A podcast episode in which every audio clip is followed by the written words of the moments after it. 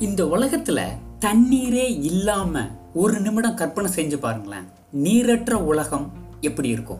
அனைவருக்கும் வணக்கம். நான் தியாகராஜன் நடராஜன். உலகத்தின் மிக வலிமையான ஒரு ஆயுதம் என்ன அப்படின்னு கேட்டா சில பேர் பேனா சொல்லுவாங்க எழுத்து சொல்லுவாங்க இல்லைன்னா மொழி சொல்லுவாங்க. இது எல்லாமே மனிதன் உருவாக்கியது. என்னை பொறுத்த வரைக்கும் இயற்கையிலேயே ஒரு வலிமையான ஒரு ஆயுதம் எது அப்படின்னு கேட்டா ஒரு நிமிடம் கூட தாமதிக்காமல் தண்ணீர் அதுதான் உலகத்தின் வலிமையான ஆயுதம்னு சொல்லுவேன் உலகத்தில் இருக்கிற அத்தனை மனிதர்களும் அது உயிரினங்களும் வாழ வைப்பது தண்ணீர் தண்ணீர். இந்த தண்ணீருக்கு எத்தனை வகையான குணங்கள் இருக்கிறது? ஒரு சில நேரங்களில் ரொம்ப உக்கரமாக இருக்கும்.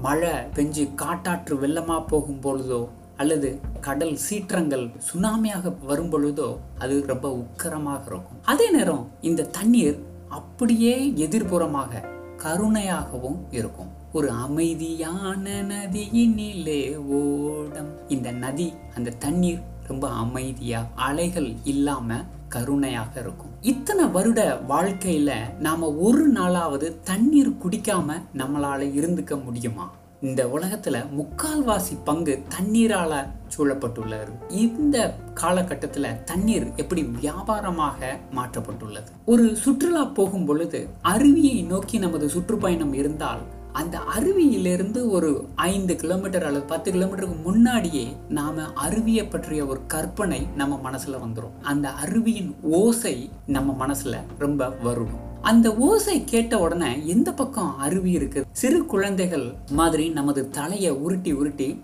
ரொம்ப ஆழமா உணர்வு பூர்வமாக நம்ம அந்த அருவியை தேடுவோம். அந்த உணர்வே நமது மனதுல அருவி மாதிரி கொட்டும். அந்த அருவிய பக்கத்துல வந்து பார்த்த உடனே எப்படி இருக்கும்? நமது நினைவுகள் எல்லாமே அந்த அருவியின் ஓசையிலையும் மேலிருந்து கீழே கொட்டக்கூடிய அந்த தண்ணீரை பார்த்தவுடன் நமது உணர்வு வேறு மாதிரியான ஒரு உலகத்தை நாம் சென்றடைவோம். நமது வாழ்க்கையில இருக்கக்கூடிய அத்தனை கவலைகளையும் சரி நமது மனதும் மேலே இருந்து கீழே விழுந்து உணர்வு பூர்வமாக மகிழ்விக்கக்கூடிய ஒரு தன்மை இந்த தண்ணீருக்கு உண்டு.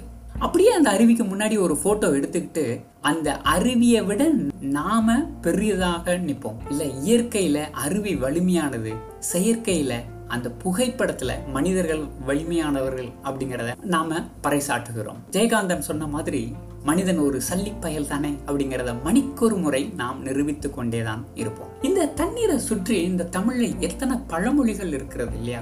தாயை பழித்தாலும் தண்ணீரை பழிக்காதே அப்படிங்கிறதெல்லாம் நாம் தண்ணீருக்கு கொடுக்கக்கூடிய மிக முக்கியத்துவம். அப்புறம் ரொம்ப செலவு பண்றாங்கன்னா அவங்கள பார்த்து காசை தண்ணியா செலவழிக்கிறானே அப்படின்னு சொல்லுவோம்.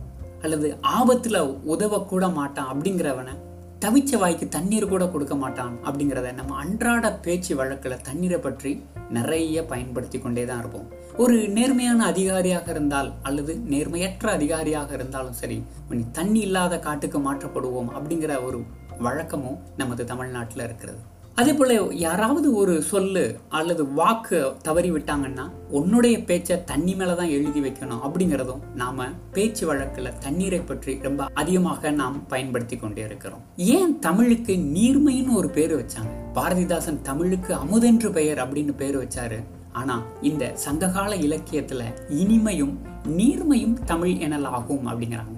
ஏன் நீர்மைய நீரை தமிழுக்கு ஒப்பிட்டார்கள் அப்படின்னா நீர் எந்த இடத்துலையும் அந்த வடிவமைப்புக்கு ஏற்றவாறு தன்னை உருமாற்றி கொள்ளும். தண்ணீர் எப்படி அதன் வழியாக ஓடுமோ அதே போல தமிழும் கண்டிப்பாக அதன் வழியாக ஓடிக்கொண்டே தான் இருக்கும். தமிழினி மெல்லச்சாகும் என்பது எல்லாம் கிடையாது. தமிழ் தண்ணீர் போல் என்றும் ஓடிக்கொண்டே இருக்கும். வற்றாத ஜீவ நதி போல். தினமும் ஒரு சிலர் துளிகளாவது தண்ணீரை சேமிப்போம். சிறு துளியே பெரு வெள்ளமாகும். முடிவில்லாத சிந்தனையுடன். நன்றி. வணக்கம்.